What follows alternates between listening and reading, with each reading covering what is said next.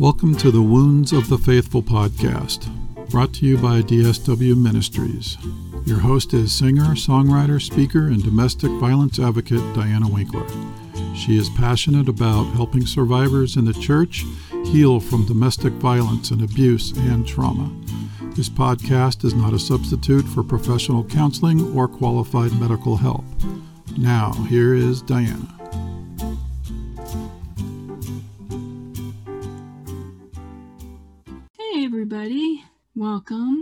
Hope you're having a great summer so far. We are stuck in this heat wave, and yes, it normally gets 118 degrees here, but it doesn't usually come this early. Um, of course, in the Northwest, they're getting the same temperatures that we get here all the time. For the Northwest, most of them don't have air conditioners, and I hope it's going to end soon for them. It's it's miserable even when you have air conditioner. We definitely have AC here, um, but I have to get up really early to do any of the yard work or take care of the garden because by nine o'clock it's over 100 degrees. I let the birds fend for themselves. I decided it was too hot to be filling those bird feeders and cleaning the bird feeders outside, even in the shade under the porch. It's horrible. Uh, we have a lot of feral cats, I think I mentioned, that come into the yard, and now that they know where to get the birds. And so I was finding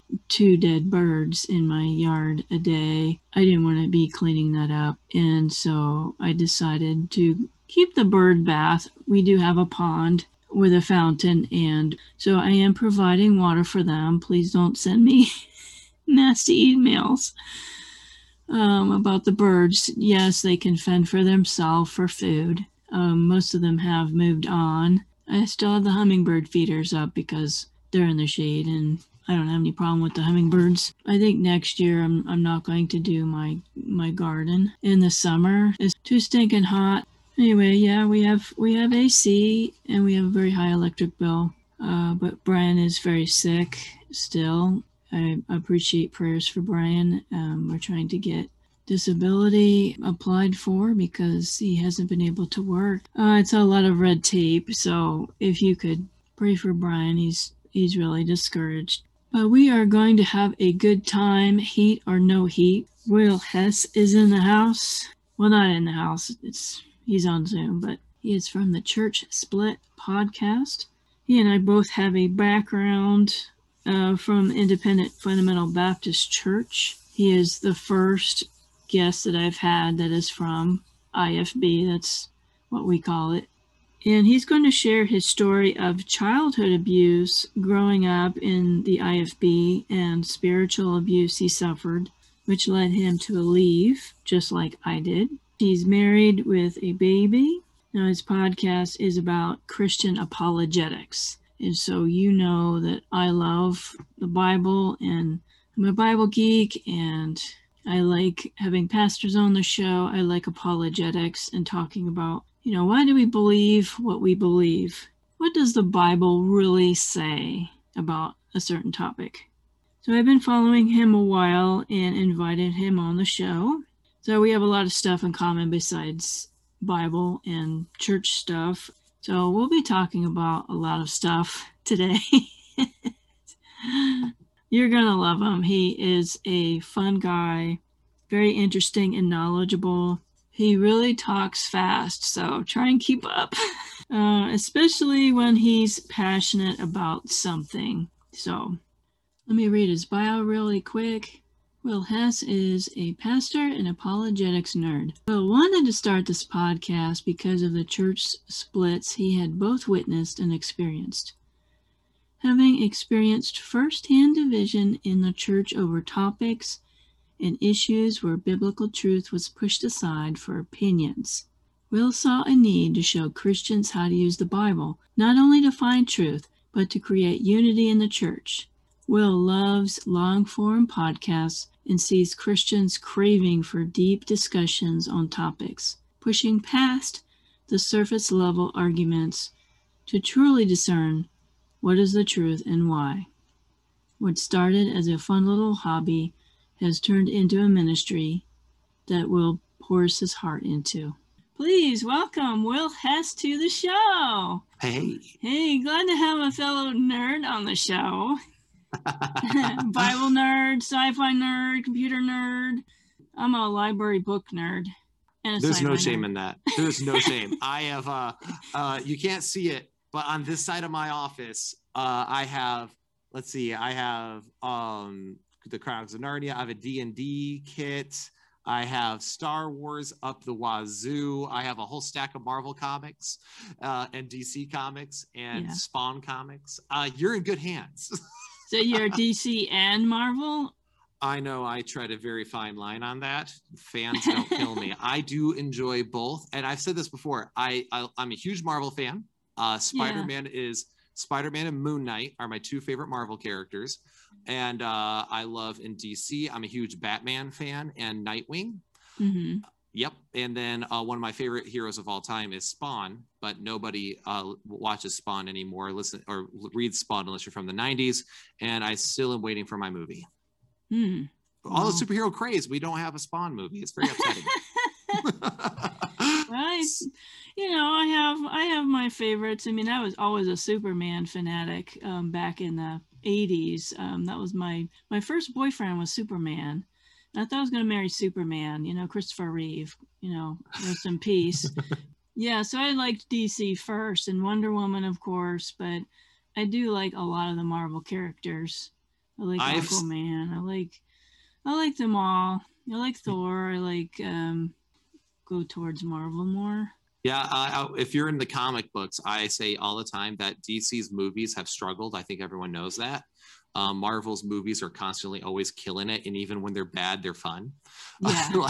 so, and when unfortunately when DC's movies are bad, everyone suffers because they try to take themselves too seriously, and it just falls apart. But uh, DC's comics are incredible. So uh, for those of you who are like, I don't understand the craze about Batman, look look up some great ones of ba- great Batman comics, and trust me, you'll have your life changed. They're, they're amazing. So uh, yes, I am a huge uh, huge sci-fi fan. Uh, probably the biggest Star Wars guy that I've one of the biggest Star Wars people I know. I'm a huge guy into that. So yeah, I love, I'm a big nerd, but I also love scripture. I love theology and philosophy. So I am all over the board on this. Pretty much I'm the kid that no one wanted to talk to on the playground because I'm weird.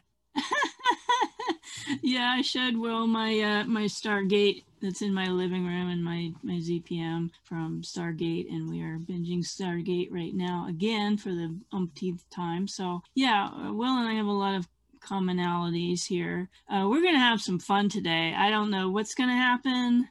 Uh, we have an outline, but that might be thrown off. You know, outlines are optional.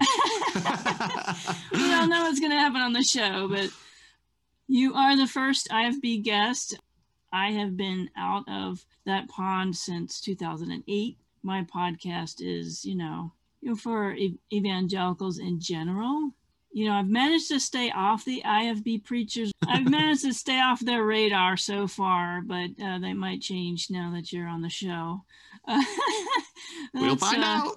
Yeah. So everybody knows I don't call people out on the show. I don't call abusers out. I don't want them doing a Google search under their name and finding their name on my show. Um, everybody that's listened to my podcast, it's my ministry is about healing and I definitely support people like Recovering Fundamentalist Podcast and Preacher Boys and Will from the Church Split, um, who are called to expose people. That's just not what I'm focused on. Right. And I think that, and you know, I talked about this in our pre discussion, but mm-hmm. I think mm-hmm. it's important we have a place for people to go where they are searching for healing from abuse. I've, I'm an, uh, an abuse victim myself. Um, and I think it would have been valuable for me to have a place where I could learn in a healthy way how to cope with my abuse.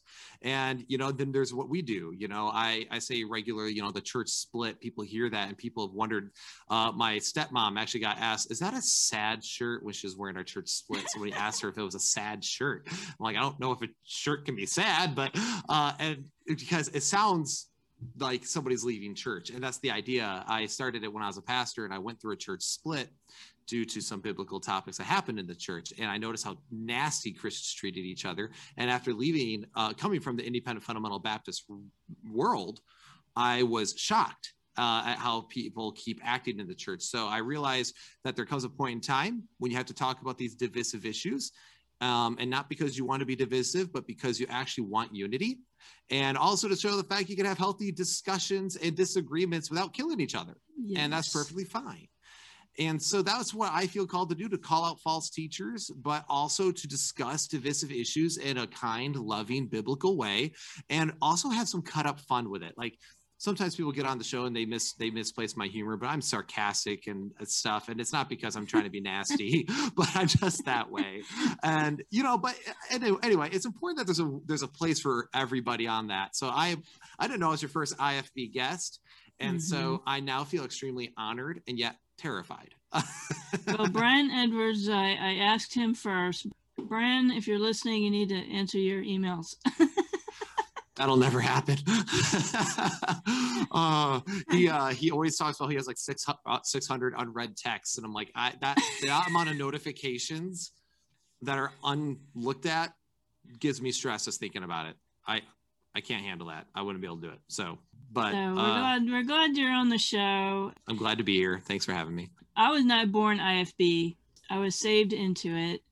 I was saved when I was 13 but I didn't get baptized into IFB church until I was 18. That's because I was I was raised Catholic, and my parents would not let me go to an IFB church where my cousins went, and they took my Bible away from me. And so I always thought when when I was going to college and I got into IFB culture, I always thought, boy, it sure would have been cool to be raised raised in the Baptist church and kind of felt like, okay, I was raised kind of worldly. I had a good upbringing, very moralistic upbringing, but uh, my parents are not evangelical. And, um, but now that I hear all you guys' stories, the people that have been born into IFB and what you guys went through, I'm like, you know, I'm really grateful for my, my family. They're not perfect, but they were good parents. They, they gave me a sense of right and wrong. Um, I went to Catholic school till I was in the fourth grade. Uh, my dad made sure that we went to church, and we we knew what sin was. We knew what I knew who Jesus was. I knew He died on the cross for me, and you know, so I had that moralistic upbringing, and I had a, a regular childhood and regular teenage years. Yeah, I look back and I'm like thankful that I didn't go through what some of you guys went through. So you were born into an IFB family. So tell us what was it like growing up for you? That's a very broad topic and a very broad question, and I'll yeah. try to squeeze it in. Um, yeah, you came from an abusive home. You mentioned when yes. your sister was on your show, so maybe share what you're comfortable sharing. Yeah, no, oh, I'm an open book. I'm there's are no secrets with me about myself. Um, actually that was a that's a whole other story for another time but one of the big things i had which was one of the biggest problems i had with the ifb church. So for those of you who aren't familiar with the ifb culture ifb culture is what we would call uh, hyper legalistic they're very much on um, appearances. They're very big on uh, weird behaviors, right? Like music can't have drums, and if you do that, you're worldly and you're a sinner. If you dress a certain way, if you don't wear, if you wear jeans to church, uh, girls, if you don't wear uh, uh skirts and dresses, you got a problem. So very, it is very appearance focused and appearance driven. And everyone showed up to church, put on their little church fat face, and they would act a certain way at church and act super holy. And basically, what you feel like you just popped into um, an old school church from Little House on the Prairie in the 1930s or something when you go into an IFB church a lot of times. Or the so Twilight Zone. yes. Yeah. You walked in and suddenly you went through this time vortex and you're like, I'm in the 1920s. Uh, and it's, it's a very weird uh, thing because each IFB is a little bit different than the other. And so when I was raised in that, uh, for actually the reason why I became an open book was I realized I was so like ashamed almost or embarrassed about my history and I didn't want to deal with the baggage of it. So I oftentimes wouldn't talk about it. But then I realized when uh, we were told to bear one another's burdens that I can't expect to bear someone else's burdens of their pain and their suffering, their difficulties in life if I'm not willing to share mine. So I had to become comfortable with sharing my story. And then it was amazing how many people opened up to me and it created opportunity. Mm-hmm. So, um, with that being said, back to what I was saying with the IFB, being raised in it, it was difficult because uh, the IFB, a lot of times it's emphasized with men to be strong and overbearing and just, you know, you keep, the yeah, I'm a man's man. I chop trees down with my bare hands. I kill bears in my shaving kit. Yeah, that whole thing. And uh, so, like, you, it was so intense as as men. But what's funny is that they they are very hierarchical. And I'm not saying hierarchy is bad. I think hierarchy brings order and structure, but we all know too much of an emphasis on hierarchy creates almost like uh, almost like an authoritarian state. Uh, mm. Too much emphasis of that and not on our similarities. So anything out of balance could cause problems. So with that, I was probably lorded over more so than most boys my age. I was actually extremely introverted. I was very unconfident. You introverted? Mm-hmm. I know everyone says that.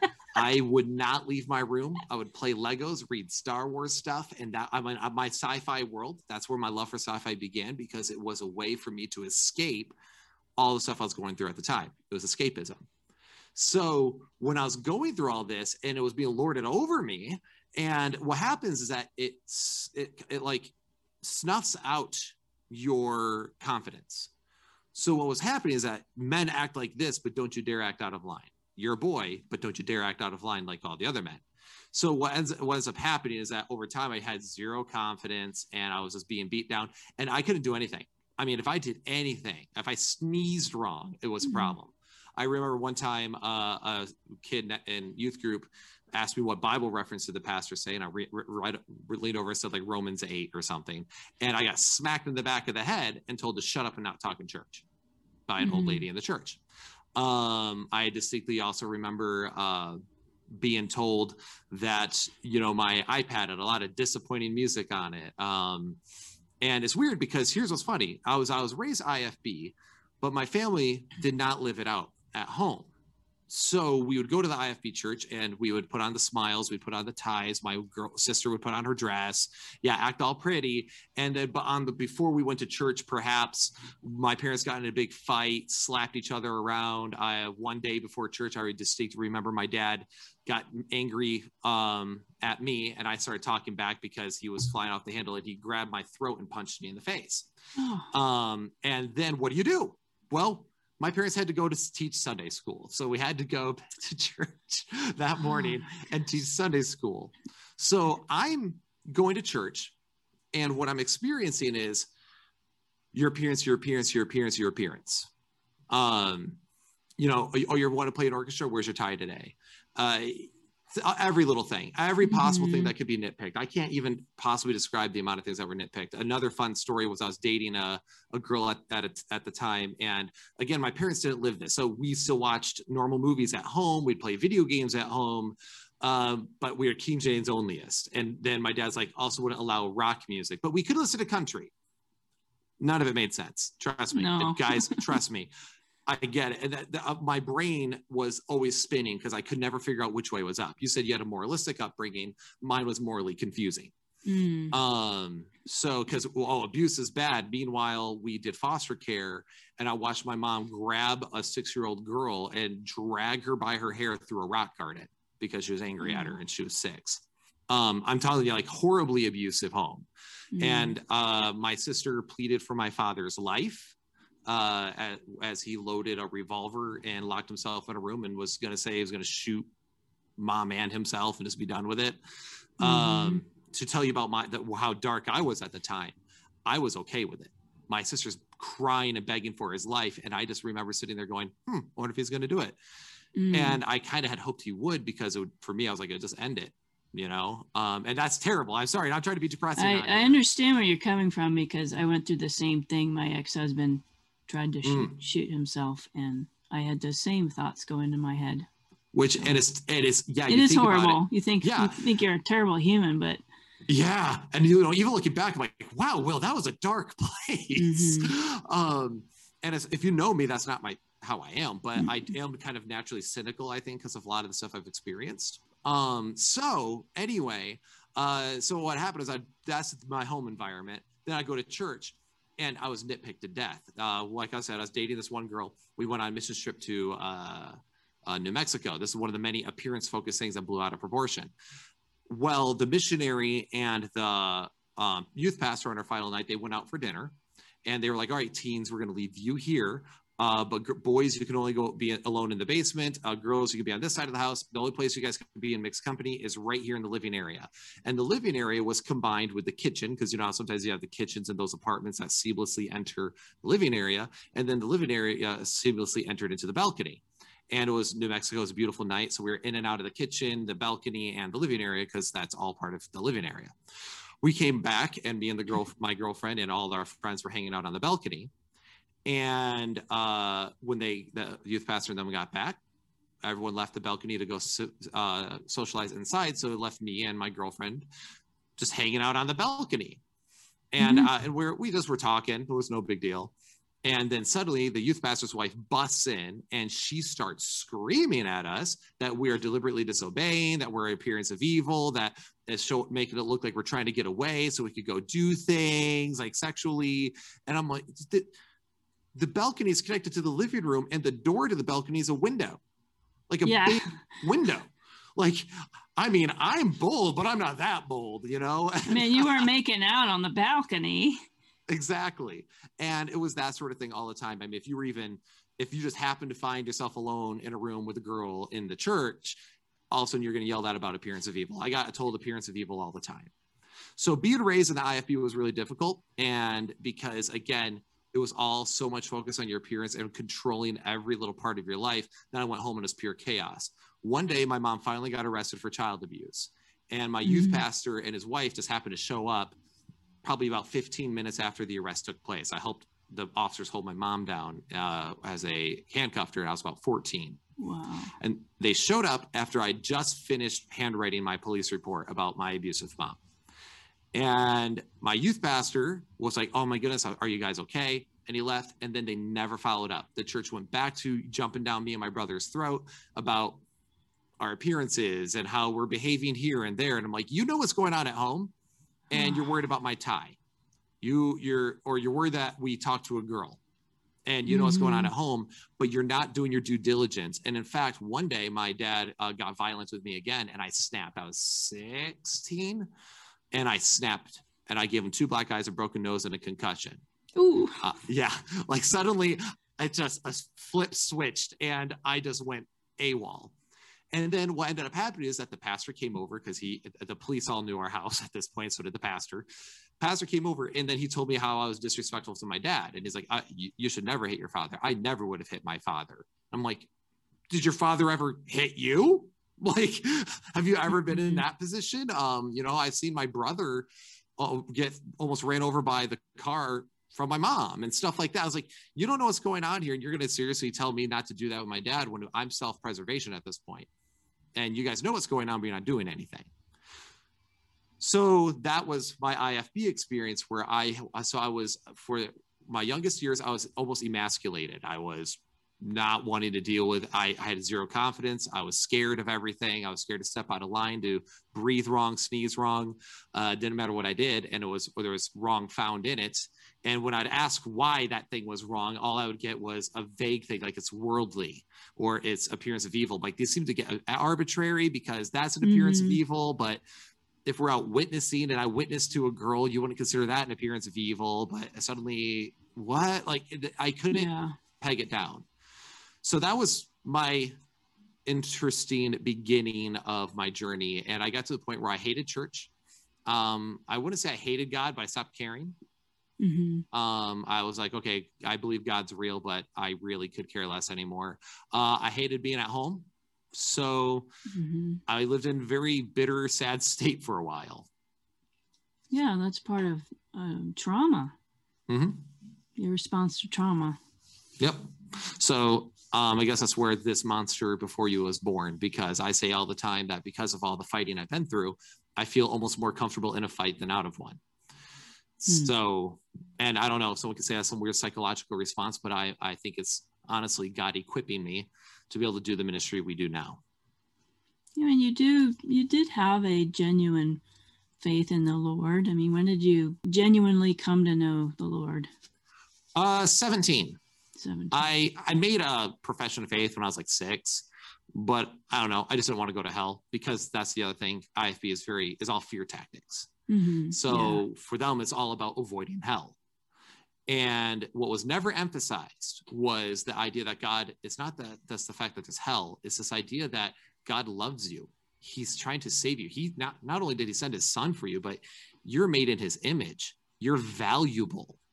And that's a huge thing to understand the fact that the creator of the universe saw the world and said, it needed you in order for my plan to come to fruition. And when I realized his love for me, so what happened was, okay, so all this garbage is happening. Then I started doing things that was wrong, right? I started going out partying, making really poor decisions, Mhm. uh, making bad friends, doing bad things, because I was being accused of doing bad things all the time. So I finally said, okay, well, if I'm going to be treated like I'm a criminal, I may as well be one. And so, uh, which is terrible logic, but I mean, whatever. I was an angsty teenager. And what happened is I made a per- I mess with my personal life. I made a my home life was already a mess. My church life was a mess. So everything's a mess. And I opened up my Bible and I was just desperately seeking at this point. I wanted truth. And I just happened to land on John 14, which is the whole part of I go to prepare a place for you. If you ask any of my name, anything in my name, I will do it. I love you is what that entire passage was saying to me Mm, amen. and it hit me like a ton of bricks. I mean, I cannot tell you where it's like I saw my sin for what it was, but not just that it was gross, but that there was somebody who loved me so much and I was living in rebellion and saying I, I was going for second best, uh, trying to do it my way instead of his way. And so I completely surrendered to God that night, 17 years old. And it was that moment I also knew that I was uh, going to be in ministry. I just knew it.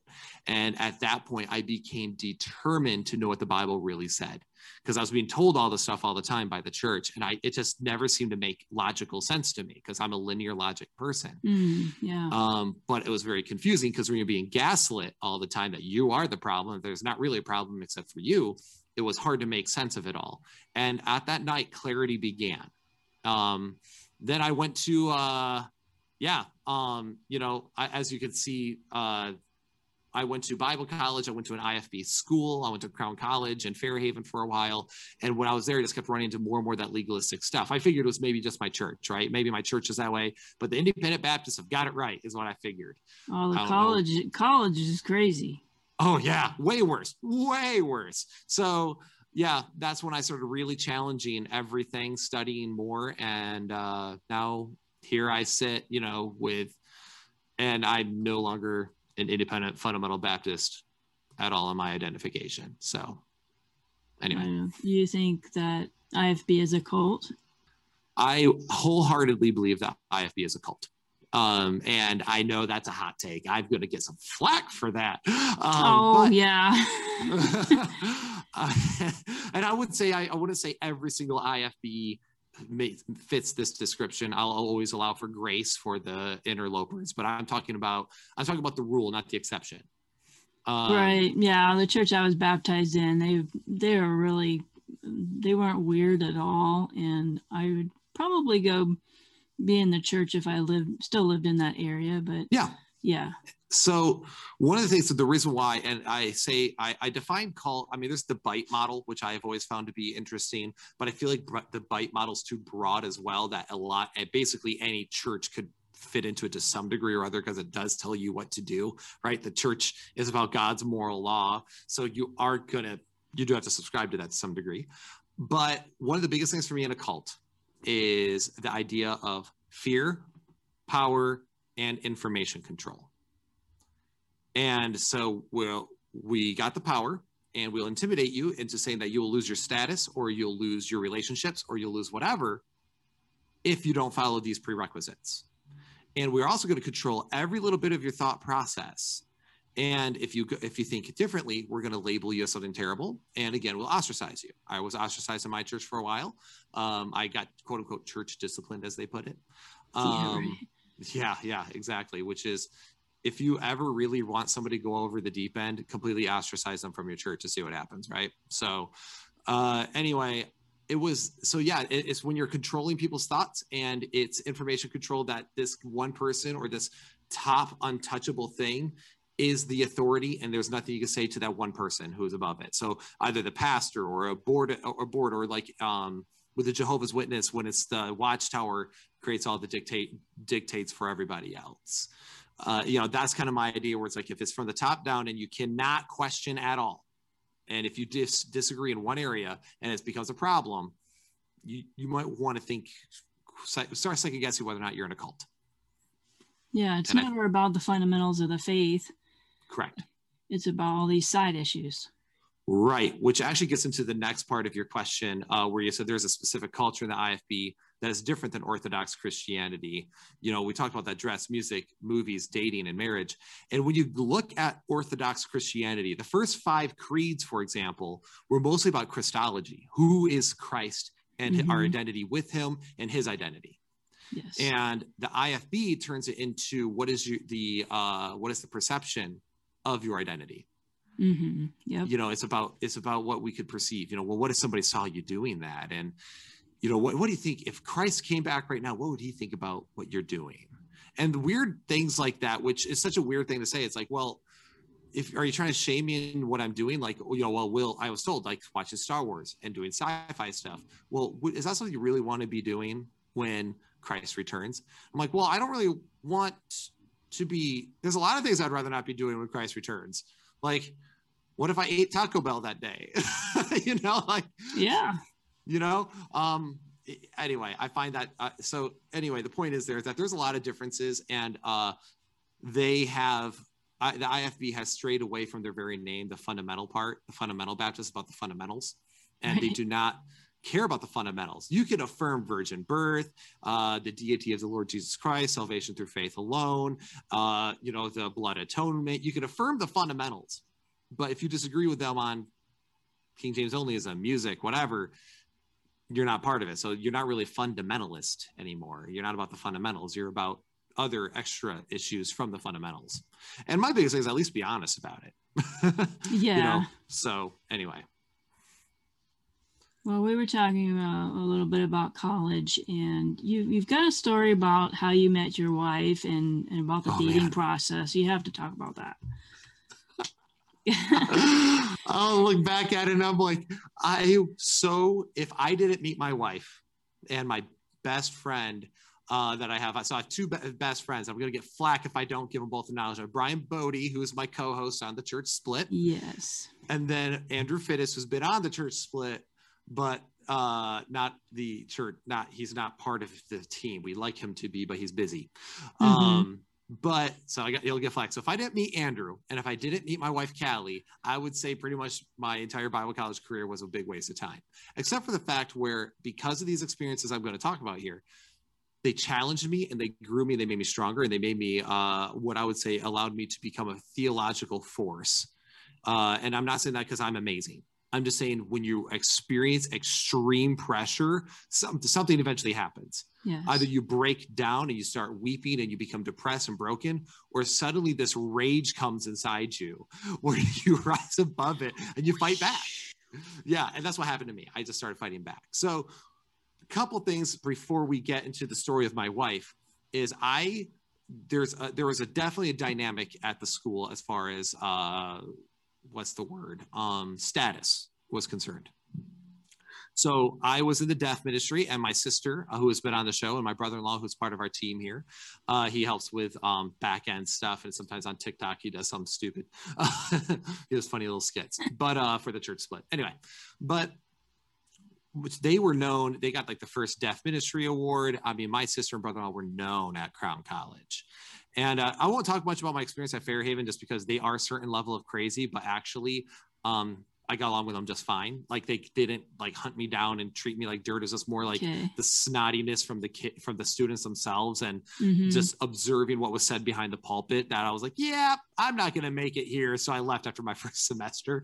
So it was really Crown was my full experience. So Melinda and Drew were really known at Crown. And um, then I show up and it was, ooh, Will. but my sister, if you will go to our, uh, if you go to the interview, you'll know bought into the IFB hook, line, and sinker because to her it brought stability. uh, from our abusive home. For me, I was there because I knew nothing else, but I started, I disagreed with a lot of the dumb things that were emphasized, but I didn't know anything else. So I stayed within because I just was like, I'll change it from within and show them the right way. Uh, no. But uh, what ended up happening was for my first two weeks i went to a frozen yogurt place with some guy some friends. And in the ifb you cannot be alone out uh, with girls. You Yeah. always if, if it's a date you have to have a third um, which is actually why i think a lot of people have failed marriages in the ifb as well because they never got to know each other privately. They only got to know each other in social environments. But then also uh, these so i went out and there's a bunch of the friends from school that were girls at the same frozen yogurt place. And i did what a friendly person does which is i said hi which is the biggest thing you don't do apparently. Hi. hey how you doing? I sat down talked to was talking for a little bit just talking to my friends. Well the vice president's secretary pulled in and saw a couple of crown student boys talking to some crown student girls alone and we had security called on us. I got pulled into the dean of students office the next day and got raked over coals. And i was, I was just okay so what do you expect me to do when i see my friends out and about? Like not say hi that seems rude. We're all Yeah. part of the body of christ. Shouldn't we not fellowship? And they just told me basically shut up. And i was like okay. So um, another one was they didn't like where i worked I, I ended up getting a job at Hollister just as one of their people on the sales floor. Yeah. Um, when you're, when you're, when I moved out of state to Tennessee from Michigan and I needed the first job I could get, I was out shopping for some clothes for school. Um, walked in and they offered me a job on the spot, and I was like, I, "Yeah, sure, that's better than nothing." Oh, you have a pulse? You want a job? yeah, I don't want, done. And, uh, uh, I was told that I couldn't. I was eventually pulled into the dean of students office. I was told I could not work there because they support homosexuality, that they sell immodest Ah. clothes, that they have worldly music, and they have a sexualized atmosphere. So I was merely honest and asked the dean of students. I was like, "Well, don't we have students that work at Walmart? They sell that music." They sell that same music they because he was asking me how I didn't see it as a problem. Um, and I was like, well, Walmart, if we have students that work there, they sell alcohol, they sell cigarettes, they sell the same music, they sell the same type of clothes, Yeah. um, maybe just less quality, and they also support Mhm. homosexuality. All the things that you're saying against Hollister, you can say against Walmart, and plus some if you're going by the IFB culture. And they're crooked. And- Yeah. And they were like, well, we just believe that that's more of a family friendly atmosphere. I'm like, well, what's what What? makes it family friendly? And so we went back and forth and they made me quit. And I call out the hypocrisy here because here's the thing if you do not put in your two weeks notice at Crown, you would uh, get 50 demerits. You would get like slammed for it because they wanted great testimony and reputation amongst Crown students. So that way other Crown students can work there. But he was like, you need to call your boss right here, right now, and quit. Otherwise, um, you, you know, we're going to have to talk about your tenure here. That and-. So I- I was like, but if I don't put in two weeks notice, isn't that, he's like, that's only for approved workplaces. But then I told him, I was like, well, I have a job interview at Express. And if you guys are familiar with Express, it's just like Metro, uh, like just Metro style Hollister, right? It's yeah. high end fashion. And they're like, oh, that's an approved workplace. I was like, what? No, no. So anyway, I ended up having to quit there. And then one more story, just to give you the backstory of what this is like. My grandfather had passed away, likely unsaved, um, and I needed to go up to the funeral. So I went in and I was like, "Hey, uh, Doctor So and So, the dean of students." I was like, "I just want to let you know my grandfather passed. Um, I got to go to Michigan for the funeral." He goes, "Well, when's the funeral?" I was like, "It's Friday," and I think today was like a, that day was like a Monday. And I was like, yeah, so I plan to leave uh, Wednesday because it's a 12 hour trip. I was going to travel Wednesday, be there Thursday, help set up, and then travel back over the weekend. And he goes, and he literally smiles instead of going, I am so sorry for your loss. Are you, are you the family okay? Nothing like that. He just smiles this little smirk and goes, That's not how this works. I went, Well, what do you mean that's not how this works? He goes, When's the funeral? I said, Friday. And he goes, Okay, so I'll give you Thursday to travel there, Friday for the funeral, and Saturday travel back. Is he paying for the plane ticket? Yeah, and I'm like, well, I have to drive. You know, I'm, I'm a poor college student. I have to drive. And I was like, well, no, I have to leave Wednesday so I can help set up for the funeral. I'm one of the few young guys in the family. So I was going to be there to support my mom who lost her dad and, you know, all that. And he's like, no, Mr. Hess, this is the way it is. And I was like, I just told him, I was like, I wasn't asking your permission. I'm telling you what's happening. Yep. I will see you Monday. And I left and I got 10 demerits for everything I missed. I mean, I missed every class, every chapel, every ministry. I came back, my mailbox exploded of demerit slips. I had like 130 That's so demerits. stupid. Yeah. Um, anyway, I mean, uh, wow. so uh, then finally, so this is this the the treatment I had. No matter what I did was wrong again there. Um, so many stories, so many stories. And one time, I accidentally shaved, buzz cut my head because there was a haircut accident, and I was told I couldn't interpret for the deaf because I had a buzz cut and that was against the code. I did it anyway, and because that's what I was known for. So I was known from all this. You're getting the idea. I was known as a rebel. My wife was known as the golden child in the deaf ministry as well. She was like the deaf minister minister's assistant, the whole nine. So uh, when we started dating, my wife is Korean, and uh, there's actually a rule at Crown College about interracial dating that if you are interracially dating, you need permission from both parents and a statement from your both your pastors. So it's a very racist rule. And uh, of course, again, I was raised in IFB. I was told interracial marriage is a problem, no matter you know. And it was, but here's let's be honest: in the IFB, it was more to keep whites from marrying the blacks, and uh, but whites could date Latinos or Asians, and you could all those could intermingle. But once you got the super white people and super black people, then that was the problem. And uh, so again, no consistency there.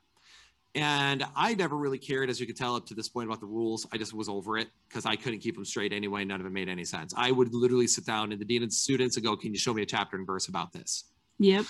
So, and he would get ticked because you can't. And he'd say, Well, the administration says, I was like, I don't care what the administration says. This is a Bible college. And he'd say, Well, we're your spiritual authority here. And I said, No, you're not. And the pastor here doesn't even know my name. So you can't say you're my spiritual authority when you don't even know my name. Okay. uh, That's it was, bad. Well, everybody, we're just going to have to do a part two on this episode. I, I knew that we were going to hit it off really great and that Will was going to provide some awesome content. He has a lot more to share, and we're going to continue this conversation next week. So be sure to come back. So, in the meantime, please remember that you are no longer a victim. You are victorious. God bless you, and we'll see you next week. Thank you for listening to the Wounds of the Faithful podcast. If this episode has been helpful to you, please hit the subscribe button and tell a friend. You can connect with us at dswministries.org, where you'll find our blog along with our Facebook, Twitter, and our YouTube channel links. Hope to see you next week.